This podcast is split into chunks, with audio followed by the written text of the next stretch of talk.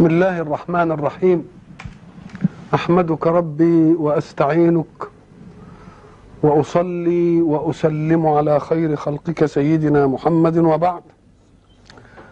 فقد وقفنا في نهاية اللقاء السابق عند تعريف الغيب. لنتعرض لخواطرنا حول قول الله الذين يؤمنون بالغيب.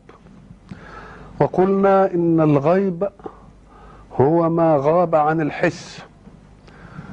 وقلنا إن الحس لا يقتصر على الحواس الخمس الظاهرة بل هناك حواس أخرى لم تكن معروفة وقد عرفت بعد.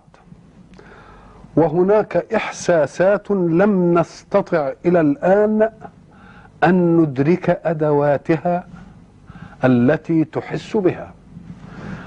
وقلنا أنه لا يعني عند كلمة الغيب أن نعرف أن الأمر الذي غاب عنك هو الغيب ولكن المراد الغيب المطلق الذي يغيب عنك وعن نظرائك. فإذا ما علمت شيئا هو معلوم عند الغير فلا يقال ذلك علم غيب. وإذا ما علمت شيئا كان مطمورا في الكون ومستورا من أسرار الله إلى أن يحين يوم ميلاده. فإذا ما وصل إليه المكتشف لا يقال إنه علم غيبا لأن هناك مقدمات. هذه المقدمات تؤدي إلى معرفة المطلوب. فما دام الشيء بذاته محسن أو بمقدماته التي تدل عليه وهي محسة فلا يعتبر ذلك إيه؟ فلا يعتبر ذلك غيبا فالذين يقولون أنهم يتنبؤون بالطقس وبالجو وإلى آخره هذه مسائل حسابية تحسب فتنتج المطلوب. فالناتج وإن لم يكن معلوما إلا أنه وليد شيء معلوم. لا يقال ذلك إيه؟ ذلك غيب. الغيب المراد بالإيمان به هو الغيب الذي لا يكون مصدره إلا من الله. ولذلك قلنا إن الإيمان لا يتعلق بمحس أبدا وإنما يتعلق الإيمان بشيء غيبي. فلا يقال في أي شيء محسن أنا أؤمن به. أنا أؤمن بأن الشمس ساطعة. أنا أؤمن بأن القمر قد بزغ أنا أؤمن بأن الدنيا تمطر. أنا أؤمن بأنني جالس هنا في التلفزيون لأسجل. ما يقالش هذا إيمان لأن ده أمر إيه؟ أمر محس. ولكن الإيمان متعلقه دائما إيه؟ غيب ولذلك حين أجاب جبريل أجاب رسول الله صلى الله عليه وسلم في حواره مع إيه؟ جبريل. قال له ما الإيمان؟ قال أن إيه؟ أن تؤمن بالله وهو غيب. وملائكته. مش كده؟ غيب. وإيه؟ و وكتبه ورسله. واحد يقول لي لا الكتب والرسل مش غيب. الكتب والرسل ما هماش غيب. نقول له لا غيب. لأنك أنت لم تلحظ الكتاب وقد تدلت به يد الله أو هبط من السماء فنزل على الرسول. ده قال لك أنا أوحي إلي ولا شفت أنت وحي ولا أي حاجة. مسألة إيه برضو إيه؟ غيبية. غيبية. وبرضو لما قالوا الوحي وقال له أنت رسول وما شفتش أنت العملية دي يبقى اذا وإن كانت الكتب محسة. وإن كان الرسول محسن إلا أن رساليته أو إنزال الكتاب لم يكن أمرا محسن لك أبدا. مفهوم؟ وبعد ذلك قال إيه؟ واليوم الآخر مثلا تؤمن. كل دي وأن تؤمن بالقدر خيره إيه؟ كل دي المسائل إيه؟ غيبية. مسائل غيبية.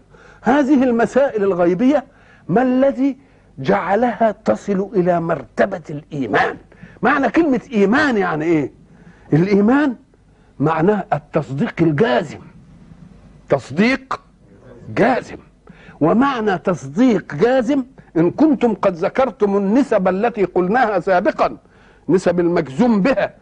والنسب غير المجزوم بها يبقى التصديق الجازم هو ده اسمه إيه؟ الإيمان. ومعنى جازم أنه لا يطفو إلى الذهن ليناقش من جديد. إن كان لسه سيطفو إلى الذهن ليناقش لا يقال إيمان. ما يقالش إيمان. ولذلك بنسمي الإيمان ده إيه؟ عقيدة. معنى عقيدة يعني إيه؟ شيء معقود. يعني مش شيء هش كده يعني أي حاجة تحله. لا شيء معقود. والمعقود ده يعني مربوط رباط إيه؟ رباط موثق. يبقى مثلا الإيمان التصديق الجازم. التصديق الجازم بقضية الإيمان عامة. تصديق الجازم بقضية لا تطفو إلى الذهن لتناقش من جديد. الحياة التي نحياها كلها إن لم يكن هناك إيمان بقضاياها ما كنش حد يعمل حاجة. إما إن لم يكن عندي إيمان بأنني لما أروح كلية الطب هطلع طبيب؟ ما كنتش رحت. إن كلية الهندسة أطلع مهندس؟ ما كنتش رحت. إن ما كانش عندي إيمان إن لما أركب مثلا المترو يوديني الحتة الفلانية؟ ما امشيش إن ما كانش عندي لما أركب مثلا من حزق الحديد القطر الفلاني يوديني اسكندرية؟ ما ينفع. اذا كل القضايا عايزة إيمان. عايزة إيمان. هذه قضايا الكون الجزئية. يبقى ما دامت قضايا الكون الجزئية لا تنتظم حركتها إلا بإيمان يقيني بمسائلها. فما بالك بالأمر الكلي العام؟ يبقى الأمر الكلي العام يبقى لازم فيه إيمان. لازم يوجد إيمان. إن ما كانش يوجد إيمان يبقى مش ممكن أي حاجة في الكون تستقر ولا تنتظم. يبقى الإيمان التصديق الجازم بالقلب. تصديق الجازم ده بوجود الشيء. الذي يفسد على الناس إيمانهم أنهم يدخلون في الإيمان ما ليس من الإيمان. يدخل في الإيمان الوجود والكيفية. نقول له لا. انت زودتها.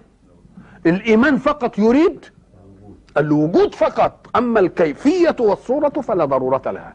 الإيمان يكفيك أن تعلم أن وراء الكون قوة عليا قادرة حكيمة مدبرة خلقت هذا الكون. هذا هو الإيمان. كيفية وجود هذا القوة دي إيه؟ شكلها إيه؟ نقول له مش شغلتك بقى. ما هي شغلة العقل. إنما شغلة القوة نفسها لتنبهها عن نفسها. تقول أنا اسمي كذا لأن دي أمر ما يدركش بالعقل. مطلوبي كذا يبقى اذا الذي يفسد على الناس مسألة إيمانهم أنهم يريدون أن يدخلوا الإيمان وياه شيء آخر مش من مطلوب الإيمان. ولذلك حين يعرض الحق هذه القضية يعرضها في أبي الأنبياء إبراهيم عليه السلام. حينما قال لربه أرني كيف تحيي الموتى. شوف كلمة كيف. كلمة كيف أدخل في الإيمان ما ليس منه. فقال الله له ليصحح له ولنا. أولم تؤمن؟ قال له إيه؟ بلى يعني إيه؟ يعني آمنت. آمنت بإيه بقى اذا ما دام بتسأل. يبقى آمن بأنه يحيي. وهذا هو القدر المطلوب. الأمر الزائد عن المطلوب أنه سأل كيف؟ ودي ملهاش علاقة بالإيمان بقى. ملهاش علاقة بالإيمان. ولذلك السطحيين الذين يريدون أن ينفذوا إلى نقد القرآن يجي يقول لك يا أخي القرآن يقول أولم تؤمن؟ قال بلى. ومعنى هذه الدلالة في اللغة بلى يعني آمنت. والإيمان هو اطمئنان القلب إلى قضية ما. فكيف يقول ولكن ليطمئن قلبي؟ فكأنه طلب لأن الاطمئنان غير موجود. وبطلبه يريد أن يوجد الاطمئنان. والإيمان اللي هو قال عليه بلى آمنت هو الاطمئنان. يبقى في تناقض. يبقى هو ما آمنش ولا حاجة. ما دام ليطمئن قلبه ما دام اطمئنان القلب هو المطلوب لإبراهيم فكأن الإيمان غير موجود. لأن الإيمان هو إيه؟ اطمئنان القلب. وهو قال بلى يعني آمنت. وبعدين قال ليطمئن يبقى في تناقض ولا مش في تناقض؟ في ظاهر الأمر إن في تناقض. نقول له أنت لم تفطن إلى السؤال. قال هل قال أتحيي الموت أو لا تحيي؟ لا قال له كيف؟ فالسؤال عن الكيفية. إذا فالاطمئنان لا على أصل القضية وجودا من أن الله يحيي الموتى ولكن بده يطمئن على الكيفية دي شكلها إيه؟ آه يبقى إذا الكلام ما فيش فيه تناقض. لأن آمنت يعني بأنك تحيي الموتى حين تقول الإنسان كيف بنيت هذا البيت؟ أعندك شك في بناء البيت؟ يبقى إذا لما أقول له كيف تحيي الموتى يبقى أنا أؤمن أنك تحيي. بس إزاي الحكاية دي؟ بس. يبقى السؤال عن الإيه؟ اذا أدخل مسألة ما هيش في إيه؟ مش في الإيمان. فربنا قال له دي مش في الإيمان. الإيمان هو إيه؟ إنك تؤمن إنني أحيي بس أدي القدر. إنما كيف؟ دي بقى نعمل لك العملية قدامك بقى. كيف دي؟ يبقى لازم نعمل لك العملية قدامك. ومش العظمة بقى. وهنا الترقي والتصعيد لعظمة الألوهية يتجلى في أنه أعطى الجواب بشكل يصعد قضية الإيمان. مش يخلي بس قضية الإيمان كده لا. ده, ده, ده خد المسألة دي وادانا جواب يصعد إيه؟ يصعد قضية الإيمان. إزاي؟ قال لك لأن الإنسان المخلوق يستطيع أن يعدي أثر قدرته إلى الضعيف. أنا لا أستطيع أن أحمل شيئا. حجر قدامي مش قادر أحمله. ابقى أنا عاجز عن حمله. يوم يأتي واحد قوي فيعدي لي أثر قوته وقوته تفضل عنده. مش ما جاتليش. ويشيل الحجر لي يبقى عمل معي إيه؟ عدى لي أثر قوة قدرته. وظللت أنا ضعيف والقدرة عنده. أدي الخلق بالنسبة لبعض. لكن الحق غير كده. يستطيع الحق أن يعدي لك من قدرته. مش ليفعل لك بل ليقول لك افعل فتفعل. أدي العظمة بقى. أيستطيع واحد من الخلق أن يعدي قدرته إلى عاجز؟ لا, لا يعدي أثر قدرته. إنما قدرته لا. فربنا عمل كده ويا إبراهيم. شو الترك بقى والتصعيد؟ تصعيد للمعنى. يقول له إيه؟ هات أربعة من الطير. أنت اللي تجيبهم. مش أنا. وضمهم إليك كده عشان تعرفهم وتتأكد منهم. وقطعهم أنت بإيدك. وحط أنت على كل جبل منهم جزء. ومش بعدين أنا أدعوهم يأتينك سعيا. أنت اللي تدعيهم يقولك. أنت اللي تدعيهم يقولك. أنا عاوز إنك تجيبهم تجيبهم أنت. مش أنا بقى. الله. يبقى إذا ادانا في الجواب فايدة وهو تصعيد مناط القدرة. في آه في أنه يعدي قدرته إلى افعل. ولذلك شوف وأخلق من الطين كهيئة الطير. مش كده؟ فأنفخوا فيها فيها. باذني أنا اللي أنفخ وبقى آه. والا لو ربنا صحها طب ما هي مسألة سهلة. لا أدي العظمة بقى في أنه عدى من قوتي يقول له افعل. أنت افعل أنت؟ مش يعني طب لا إيه هنا لما أحييها أنا؟ لا ده إن أردت إنك أنت تدعيها وتحييها أنت اللي تحييها. ادي العظمه يبقى اذا الإيمان لا بد أن نأخذ الإيمان على قدر الوجود فقط. أما كيفية الوجود مش مطلوبة في الإيه؟ مطلوبة في الإيمان. وما دام هنؤمن بالله وبالملائكه وبالكتب ونؤمن بالقدر وخيره وشره كلها يبقى ده اسمها الحصيلة الإيه؟ الإيمانية اللي ملأت الإيه؟ العقيدة. وأنا آمنت بها وهي غيب وأوصلتها بالجزم إلى مرتبة إيه؟ إلى مرتبة التصديق حتى يأتي التصرف السلوكي وله رصيد من يقين ينبوعي في القلب وفي الوجدان. مش مسألة سطحية كده. آه لازم. ولذلك الإيمان هو الإيه؟ هو الركيزة الأساسية. اللي ينبوع اللي هتصدر عنه الحركة. وما دام الينبوع اللي هتصدر عنه الحركة لازم يكون إيه؟ معقود عقد ما يزحزحش ابدا. الذين يؤمنون إيه؟ بالغيب. هذا الإيمان بالغيب قد يكون أمر مستور. أنا أؤمن وكل حاجة ولكن تعدي آثار هذا الإيمان إلى الحركة الحياتية. ويقيمون الإيه؟ الصلاة. الصلاة ويؤتون الصلاة ومما رزقناهم. ومما رزقناهم ينفقون.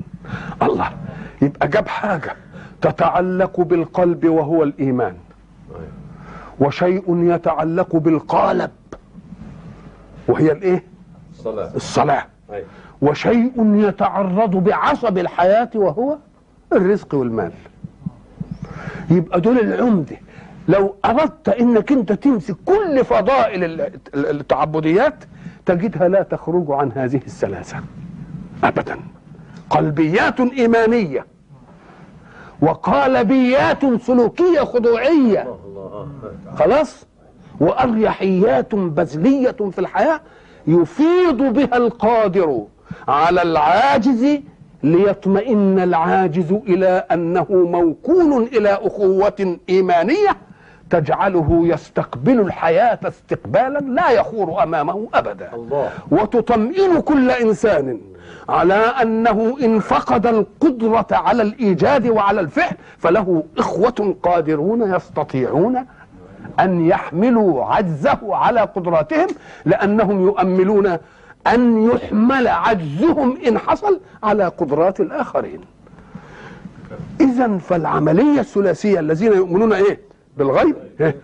ويقيمون الصلاة ومما رزقناهم ينفقون تجد القرآن حينما يتعرض لهذه المسألة الركنية في الإسلام لازم يقرن الزكاه بالصلاة. ما تنفصلش عنها ابدا. العاقل يقوم يقول له دي ليه؟ قال لك لأن الصلاة تأخذ بعض الوقت. أي. وقد يظن الأحمق بوقته على أنه يذهب إلى الصلاة. ليه؟ لأنه يتعطل عن العمل. ويتعطل عن العمل ليه؟ لأنه يريد من العمل جدوى. أكنه هيضحي بوقت يجيب له إيه؟ يجيب له مال. المال بتاخد المال مم. يبقى إذا لازم تنقرن الزكاة بالإيه؟ بالصلاة. بالصلاة. ليه؟ لأن الصلاة تضحية بالوقت. والوقت مظنة الحركة والعمل. والعمل مطلوب للجدوى. مالية يعني. أيوة. والزكاة تضحية بآثار العمل. أيوة. ت- تضحية ف... آه فتقرن وكما أن الزكاة كما قلت سابقا كانت إنقاصا للمال في نظر الموازين الاقتصادية. فيسميها ربنا إيه؟ زكاة. نماء شوف قلب المقياس عندنا. والربا اللي بيزود سماه محق. فكأن الذي يزيد في أعرافكم ينقص عند الله. مش كده؟ والذي ينقص في أعرافكم وهو زكاة يزيد عند الله. ولذلك شوف الآية جاية كده وما آتيتم من ربا ليربو في أموال الناس فلا يربو عند الله. وما آتيتم من زكاة تريدون بها وجه الله فأولئك هم المضعفون. مضعف يعني إيه؟ هو المضعف يعني بيجيب أكتر قدها. ليه؟ لأن ما يأتي ثانيا يبدو ما كان اولا ضعيفا. بال- بال- بالشيء اللي زاد. إن الأول كان إيه؟ فكأنك بالزيادة التي أخذتها بواسطة الزكاة صيرت الأصل الذي زكيت عنه ضعيفا. لما تكون بقى يبقى عندك 100 وبعدين ربنا يبارك لك يبقى عندك 200 يبقى أنت أضعفت الأولانية ولا لأ؟ أضعفت الأولانية بإيه؟ بال- بالزيادة دي. خليت الأولانية ملهاش إيه؟ ملهاش قيمة. ده كترت قوي. وأولئك هم الإيه؟ المضاعفون. ولذلك لازم تفهم أضعاف ومضاعفه والى آخره. كلمة أضعاف دي وإضعاف جاية من ناحية أن الذي ينشأ ثانيا يظهر لك الأول إيه؟ يظهر لك الأول ضعيفا. آه. إذا فالحق سبحانه وتعالى حينما يتكلم عن هدى للمتقين يجيب لنا العناصر. الذين يؤمنون بالغيب. ويقيمون الصلاة ومما رزقناهم ينفقون. انظروا إلى كلمة ومما رزقناهم. شوف المتصدق أو المزكي قد يأخذه غرور بأنه معطي. نقول له أنت معطى. أنت معطى. وما دام أنت معطى ولم تستنكف أن يعطيك ربك ما تستنكفش بقى إنك تدي للغير. آه. لأنك أنت مما رزقناهم يعني مش بتاعتك. يعني مش بتاعتك. عشان يمنع إيه؟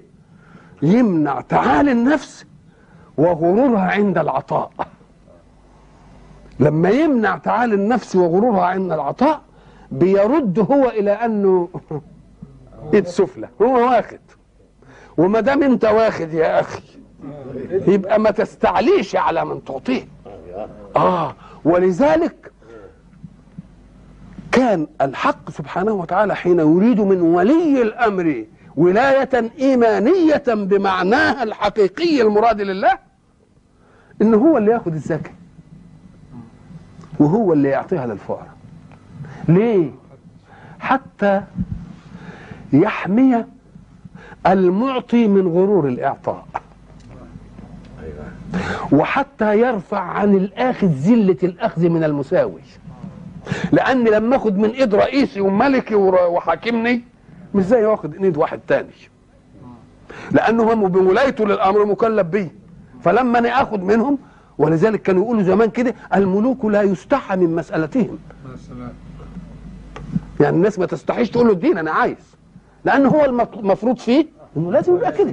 إنما مثلا لما يجي مثلا ال ال الإنسان يجي في الحارة ويتصدق على المساوي آه، من جايز إن أولادي وأولاد الآخذ وأولاد الآخذ يشوفوا إن هم بياخدوا مني واولاده يشوفون أنا اللي بديهم. تعمل عملية كركبة اجتماعية. كركبة اجتماعية دي لما يكون ولي الأمر الإيماني هو اللي واخد وبيدي يبقى ما فيش فيه لا استعلاء ولا كبرياء من المعطي ولا ذلة ولا استخزاء من الآخذ. اذا فإيمانية ولي الأمر بترفع الحرج عن الناس في أمور كثيرة. اللي ما يقدرش على إنه يمشي حكم في بيته يمشيه ولي الأمر.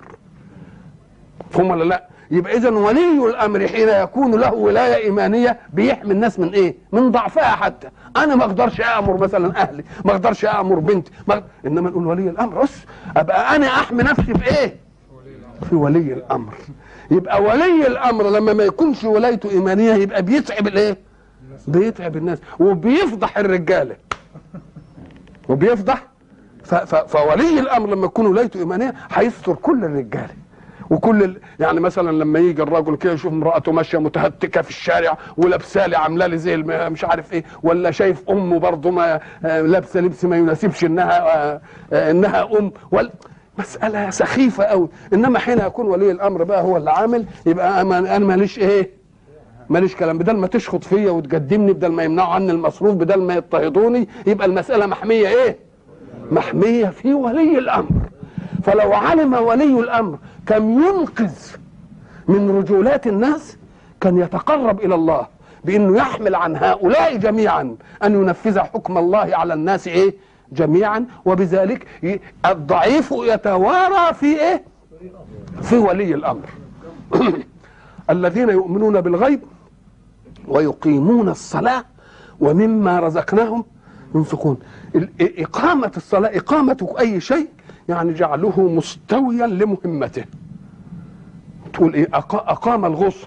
الغصن عادة لما نقطعه مثلا من شجرة يبقى فيه إيه؟ شوية عود شوية كده شوية فروع كده ونقطعها يقوم لما يجي إيه؟ آه يقوم يقومها كده ويخليها إيه؟ يبقى إقامة الشيء يعني إيه؟ جعله مستويا لمهمته. جعله مستويا لمهمته. مش ضروري يكون عدل يعني لأن قد تكون مهوته فأنه ينعوج شوية مثلا يبقى إقامة الشيء؟ جعله مستويا لمهمته وإقامة إقامة الصلاة يعني جعلها إيه؟ مستوية لأداء إيه؟ لأداء مهمتها فكل شيء مستو لأداء مهمته يقال له إيه أنك أقمته ولذلك السوق اللي رايجه وربحت ومشيت وفيها تجارة يقول لك إيه آه قام أقامت السوق يعني سوق آه ماشيه سوق ماشيه آه يبقى الذين يقيمون الصلاة ومما رزقناهم إيه؟ ومما رزقناهم إيه؟ ينفقون. وهنا تلحظ آه إن كلمة الزكاة ما جاتش. إنما كلمة النفقة وكلمة الإنفاق دي أوسع شوية من الزكاة. أوسع شوية. لأن الإنفاق ده يجي نفقتي على نفسي. يبقى أكنني لازم آه، نعمة ربنا تظهر علي وأنفق على أهلي. وأنفق على الفقراء من الزكاة. وأنفق على غير الفقراء بالهبة والصلاة. مثلا. هدية. إذا ومما رزقناهم ينفقون ما حددتهاش في مين؟ علشان تدي أريحية واسعة للإيمان. آه، أريحية واسعة. للإيمان. يعني نفقتي على نفسي نفقتي على أهلي نفقتي مثلا على ال على على على أهل الزكاة نفقتي مثلا على الأحباب. كل دي داخل في إيه؟ كلمه إيه؟ نفقة. إذا نظرنا إلى إلى أن كل صفات الإحسان الموجودة في المناهج تنحصر في هذه الثلاثة. الغي القلبيات الإيمانية خلاص؟ والقالبيات ال- الخضوعية في في الصلاة والأريحيات البذلية. البذلية. آه لما تيجي بقى تاخد القيم في معناها التواضعي تقوم تجد الصلاة دي ساعة ما تدخل كما قلنا منتهى الخضوع لأنك بتجيب أعلى شيء مع أوطى شيء مع القدم الرأس مع القدم. والمهم ما بتعملهاش بدروة ب- بنجوة يعني في خلوة. لا قدام الناس كلها. فاللي شاف القامة المنتصبة واللي شاف الجاه واللي وشافك إيه؟ ساجد لله. آه يبقى اذا استطراق زي ما قلنا استطراق الإيه؟ استطراق الإيه؟ العبودية. تقوم دي تمنع الغرور الكبريائي في النفس البشرية. إن كانت وظائف المجتمع تقتضي تميزا فوظائف العبودية تقتضي تساويا. ويبقى القدر الجامع بيني وبينك في أي عمل عملك. مش أنت رئيسي ولا أنا مرؤوس لك إنما عملك قد يكون رئيس عملي. إنما أنت مش رئيسي. شوف الفرق بين الاثنين يبقى العمل هو اللي إيه؟ تركيبة العمل إن العمل ده فوق ده مفهوم؟ ولذلك قد أكون خيرا منك إن كنت مرؤوس مثلا كويس. مثلا. فلما تيجي للصلاة تجدها عاملة لنا الإيه؟ هذا الوضع. و- وت... و... و... وأيضا تعطي أنك إذا ما قدمت انسانا لإمامتك يبقى معناه إنك أنت إيه؟ طوعه بس طوعه الامتي لا تستطيع أن تقول الله أكبر مع أنها عبادة إلا إذا قال هو الله أكبر. ولا تستطيع أن تركع إلا إذا ولا تستطيع أن ترفع رأسك إلا إذا ليه؟ لأنك أنت خولت له هذه الايه هذه المهمه لكن طالما هو ماشي على المنهج اللي حاكمني وحاكمه ماليش كلام وياه. لكن إذا شاذ شوية بقى وتروح سبحان الله وتروح معدله آه يبقى علمنا أن الولاية في كل شيء بحسبها. ما نبهوأش رقعة الولاية. خد الولاية على قدها هي في إيه؟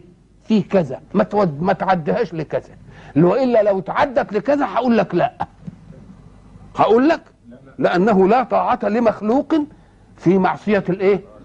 ولو أن كل ولاية ظلت محجوزة في مكانها الطبيعي لما أنف واحد من ولاية أحد عليه. أبدا. ليه؟ لأنه هيبقى في خدمتي هيبقى لكن اللي بيخلي الناس ليه بيخلي الناس مثلا تتسامى إلى أنه يبقى هو الحاكم ويعمل انقلاب زي ما بنشوف في الدول كده. ليه؟ لأنه شايف الحاكم مش في مش في إطار الولاية. بل هو مزود الإيه؟ يقول لك ليه ما بقاش؟ إنما لو كان شايفه في إطار الولاية يقوم لا يراه إلا شقيا بالحكم. لا يراه إلا متعبا بالحكم. فبدل ما يستشرف ويتسامى على إنه يبقى حاكم يقول الله يعينه يا شيخ ويبعد عنا الحكاية دي. إيه اللي بيخلي الناس تستشرف؟ إنهم واخدين الرقعة أوسع من المسألة. ويا ليتهم يقتصرون على الرقعة في ذواتهم. يمكن اللي متصل واللي قريب دواير بقى. آه يوم دي اللي بتخلي إيه؟ اللي بتخلي كل واحد إن لم يستشرف إلى أن يكون حاكما لينعم آه فيعمل إيه؟ يبتدي يتقرب بغير حق. اللي الصورة هتيجي وينافق اللي الصورة هتيجي تعالج هتيجي تعالج صورة البقرة في هذه الإيه؟ في هذه المسألة هيبقى إيمان وكفر ونفاق. ثلاث أقضية هم اللي إيه؟ بيسيطروا في الكون. فيجي الحق سبحانه وتعالى الذين يؤمنون بإيه؟ بالغيب. ويقومون الصلاة وكلمة ومما رزقناهم. ينفقون دي بتاخد كل إطار الحركة في الكون. لأن ما دام ينفق مما رزقناه يبقى هو أحسن استقبال أسباب الله في الكون. ولما أحسن استقبال أسباب الله في الكون وتفاعل معه فتفاعلت معه يبقى يستطيع إنه يعمل إيه؟ انه ينفق لولا هذه ما يستطيعش إنه إيه انه ينفق. يبقى كل حركة الايه كل حركة الكون. ويبقى كأنه في الكون مضارب لله. مضارب يعني إيه؟ يعني واخد الخير بتاع ربنا بشوية حركة منه وبعدين ربنا بيقول له عايزين إيه؟ نقسم بقى النتيجة. أنا مش هاخد كتير. أنا هاخد مثلا اتنين ونص المية. شوف بالله الله. صاحب رأس المال كله ها؟ بياخد اتنين ونص المية ويا ريته بياخدها لإيه؟ هو بياخدها لنفسه؟ ده بياخدها لإيه؟ لأخيك. وهيبقى ياخدها لك وهيبقى ياخدها؟ آه يبقى اذا كل الحركة الحياتية في الكون نشأة من إيه؟ نشأة إحنا قلنا في حلقة سابقة أو في لقاء سابق آه إن الإنسان والأسرة والأمة والعالم يحكمها شيء واحد في حركة الحياة وهو الإنتاج والاستهلاك. إنتاج والاستهلاك. إن كان الفرد أو الأسرة أو الأمة أو العالم ينتج مثل ما يستهلك يبقى تجمد. هيفضل كده. طب وإن كان يستهلك أكثر مما ينتج؟ يبقى هيخرب ضروري. والخراب ده يحدده الفارق في ال طب امال يترقى إمتى؟ إذا كان ينتج أكثر مما يستهلك. ما دام ينتج أكثر مما يستهلك يبقى معنى ذلك زي ما قلنا إن هو هيتحرك في الحياة حركة تسعه. وتسع من يعول وتسع العاجز. وتسع العاجز. ما دام تسع العاجز يبقى فيه الكفالة الإيه؟ اللي موجودة.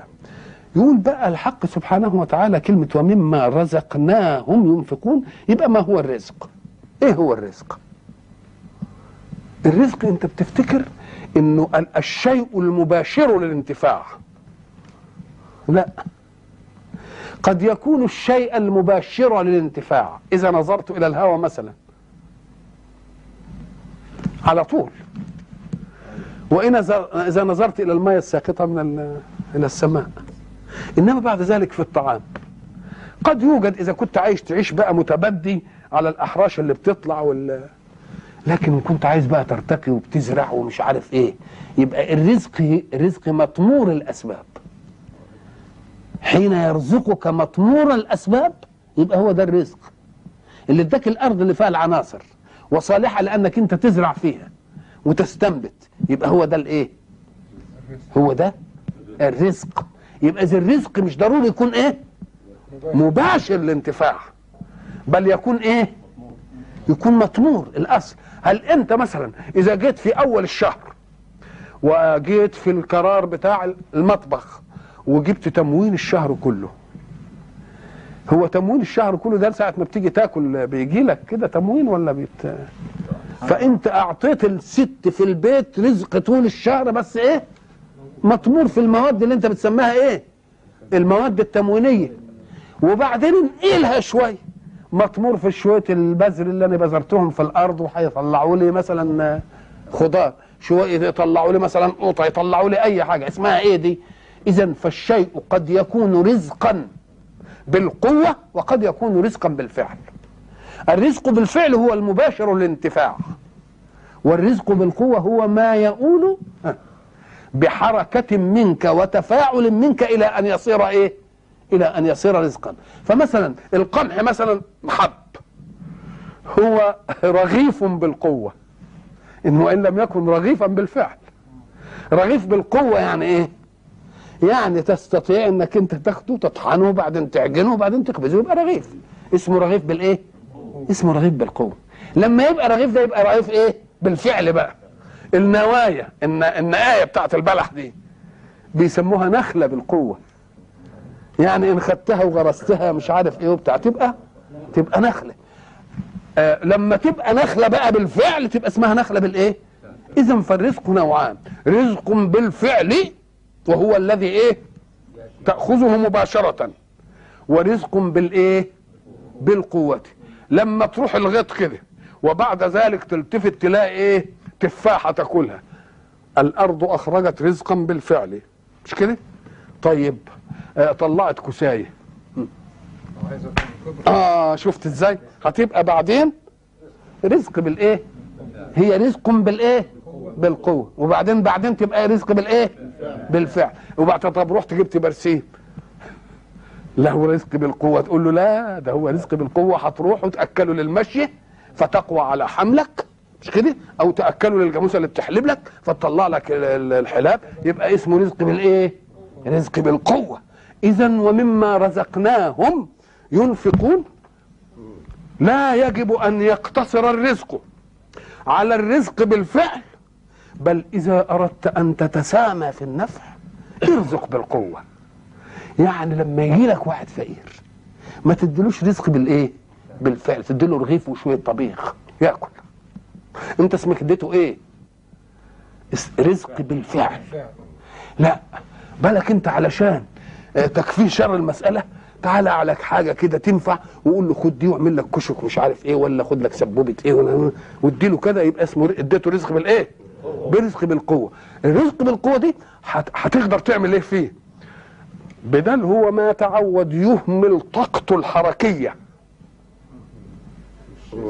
وإذا تعود أن يأخذ رزقا بالفعل وليست له الطاقة الحركية تعطلت فيه يتبلد حسه الحركي ويستمرئ هذه المسألة. خطر المجتمعات من هذا. من إنك أنت تؤثر أن تعطي رزقا بالإيه؟ رزقا بالفعل. لا ولذلك خير الصدقة ما أغنى. يعني ما ي... آه ما يخليش واحد بعدين آه يطلب تاني. تقوم تديله إيه؟ تعمل له إيه؟ رزق بالقوة. ليه لما تديله رزق بالقوة؟ هتضطر إلى أن إيه؟ يحرك طاقته. فإذا ما حرك طاقته انتفع الوجود. مش هو فقط. كله. لأن لأن ال ال ال ال ال الوجود منتفع بالحركة أراد المتحرك أم لم يرد. يعني حركة الناس تنفع الوجود. أراد المتحرك أو لم يرد. إحنا ضربنا مثل قلنا مثلا الرجل اللي عنده كذا ألف جنيه وبعد ذلك يلقي الله في باله خاطرا. يقول لماذا لا أستغل هذا المال المكنوز عندي في أن أبني مثلا عمارة؟ تدر علي كذا في الشهر ويضخم الله له إيه؟ الجدوى فيصبح بقى يجيب المقاول والمهندس ويجيب الفاعلة مش عارف إيه. لا لا لا لا. هذا الخاطر اللي جه له في حركته وإن لم يقصد أن ينفع الناس فقد انتفعوا. الذي حفر أرضه انتفع.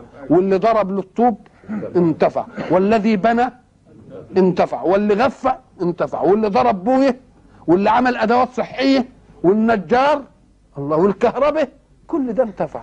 هل كان يقصد أن ينفع؟ لا إنها حركة في الكون. والحركة في الكون تفيد غير المتحرك. خدت بالك وياي؟ وإن لم يقصدها. وإن لم ولذلك يقدر الله هذه المسألة. هب أن ثلاثة واحد عنده ألف جنيه والتاني عنده ألف جنيه والتالت عنده ألف جنيه. اللي عنده ألف جنيه حطهم في خزنة وسك عليهم كنزهم. وواحد راح اشترى بالألف بتاعه بيت. وواحد تاني اشترى بالألف بتاعه فدان نقوم لما نيجي آخر السنة نقول له يا اللي كنزت الألف جنيه هناخد منك 25 جنيه. هم؟ وانت اللي خدت بنات البيت مش عايزين منك حاجة سكنت ولا قعدت ولا بتاع مش عايزين منك حاجة. ليه؟ لأنك أخرجت الألف كلها للنفع العام. خرج المال كله للنفع العام. فانتفع الناس وإن لم وإن ولو اللي جه يسكن. ولو اللي جه يسكن انتفع. واللي في الأرض ما بنقولوش قوم الأرض وطلع زكي. هي طلعت لك قد إيه وبعدين ناخد نصف العشر ولا العشر ولا البتاع؟ ليه؟ لأنه أخرج المال للنفع العام. واحد دخله مليون جنيه وبينفقه كله. ما بنقولوش زكي. ليه؟ لأنه أخرج ماله أنفقه في الإيه؟ في النفع العام. وإن كان ينفقه في ما دام ينفقه في حل وإن كان الحل واسع يا بياكل كويس وبيلبس كويس ما بيلبسش الجلابية إلا مكوية ما بيلبسش الا تريكولين ما بيلبسش آه. نقول له يا أخي إيه؟ ما يجراش حاجة ابدا. ما دام الشيء حلال انتهى كل شيء. خرج للنفع العام. لأن طرف أي واحد يشكل ضرورة للآخرين. مش كده ولا لا؟ اللي بيلبس الجلابية ما بيلبسهاش إلا مكوية. ما تقولش عليه متأنزح. ده ربنا حاططها في مخه كده إنه الجلابية ما كانتش مكوية ما ينبسطش ليه؟ آه علشان فيه. هي ترف بالنسبة له ولكنها تحقق ضرورة بالنسبة للآخر. اللي مش قادر مثلا يروح إلا في التاكسي. وربنا يخ- يخلي جسمه خدلان كده. آه ربنا مدي الخاطر ده في قلبه عشان بتاع التاكسي يرتفع اللي قاعد وحاطط رجل على رجل على القهوة وكل يوم يمسح الجزمة. مثلا ما تبقاش تقول إيه اللي مش عارف الإيه دي. لا ما دامت المسألة في حل هو بيحقق ضرورة لمين؟ بيحقق ضرورة للإيه؟ للآخر. اذا فكل حركة في الحياة يفيد منها غير المتحرك رضي المتحرك أو لم إيه؟ يرضى. فحين تأتي لتنفق يعطي ما يغني. ما يغني يعني إيه؟ آه يعني ما تخليش ما تخليش باللقمة. آه زي الشيوعية مثلا. عايزين اللقم باللقمة. نقول له لأ. اعطي إيه؟ ما يغني. ليه؟ لأنك أنت ستستغل حركته حركته دي هتنفع مين؟ هتنفع في الإيه؟ في الكون. ولذلك كلمة النفقة دي كلمه كلمة دقيقة. ومما رزقناهم إيه؟ ينفقون. ال ال ال ال ال ال يقال سوق نافقه سوق إيه؟ نافقة. هي النفق دي موت. موت الحمار. الحمار لما يموت يقولوا إيه؟ نفق الإيه؟ وإزاي يقولوا نفقة السوق؟ لأن السوق الأصل فيها أنها مشحونة بمواد معرضة للبيع. نفقة السوق يعني ما عادش حاجة إيه؟ شوف إزاي بقى؟ يبقى نفقة السوق يعني إيه؟ يبقى كل ما تعمل عملية زي دي يبقى اسمها إيه؟ اسمها إيه؟ نفقة. يعني طلعت المسائل إلى إيه؟ إلى مراداتها الإيه؟ الحقيقية. ومما رزقناهم إيه؟ ينفقون. ينفقون. أولئك الذين يؤمنون بما أنزل إليك. آه والذين يؤمنون بما أنزل إليك وما أنزل يبقى الإيمان هنا مرتين. الإيمان الذين يؤمنون بالغيب وبعدين الذين يؤمنون إيه؟ آه لأن الدعوة المحمدية إنما جاءت لتواجه معسكرين عنيدين. معسكر لا يعترف بمبدأ الألوهية. ومعسكر يعترف بمبدأ الألوهية بس في إطار تعبدهم وديانتهم. أهل الكتاب يعني. يبقى اذا ال ال ال ال ال ال الإيمان هيبقى إيه؟ إيمان الجماعة المكيين اللي هم ما كانوش يؤمنوا بارتباط ال- الأرض بال- بالسماء وبعدين الجماعة اللي هيعالجهم هم اليهود اللي هم فاهمين ان هم أقدم في ارتباط إيه؟ في ارتباطهم بمنهج الايه؟ بمنهج الله ويدلون على غيرهم بأنهم قوم لهم علم بالكتاب ولهم سبق دراية بما أنزل من السماء ولهم شرف اتباع رسالة لميه لموسى أو لإيه؟ أو لعيسى. يبقى أكننا عايزين لونين من الإيمان. لون يؤصل اولا الإيمان باتصال الأرض بالسماء. ولون تاني يؤمن بالدين الجديد ده على أنه ناسخ؟ يؤمنون بما أنزل إليك وما أنزل من قبلك. وكلمة وبالآخرة هم يوقنون جاية في المحز لأنك حين تقرأ التوراة كلها لا تجد شيئا يتعلق باليوم الآخر. فكأن مشكلة اليوم الآخر دي بالنسبة لليهود مشكلة ضخمة لأنها لا تخطر لهم على إيه؟ على بال. وإلى لقاء آخر. إن شاء الله.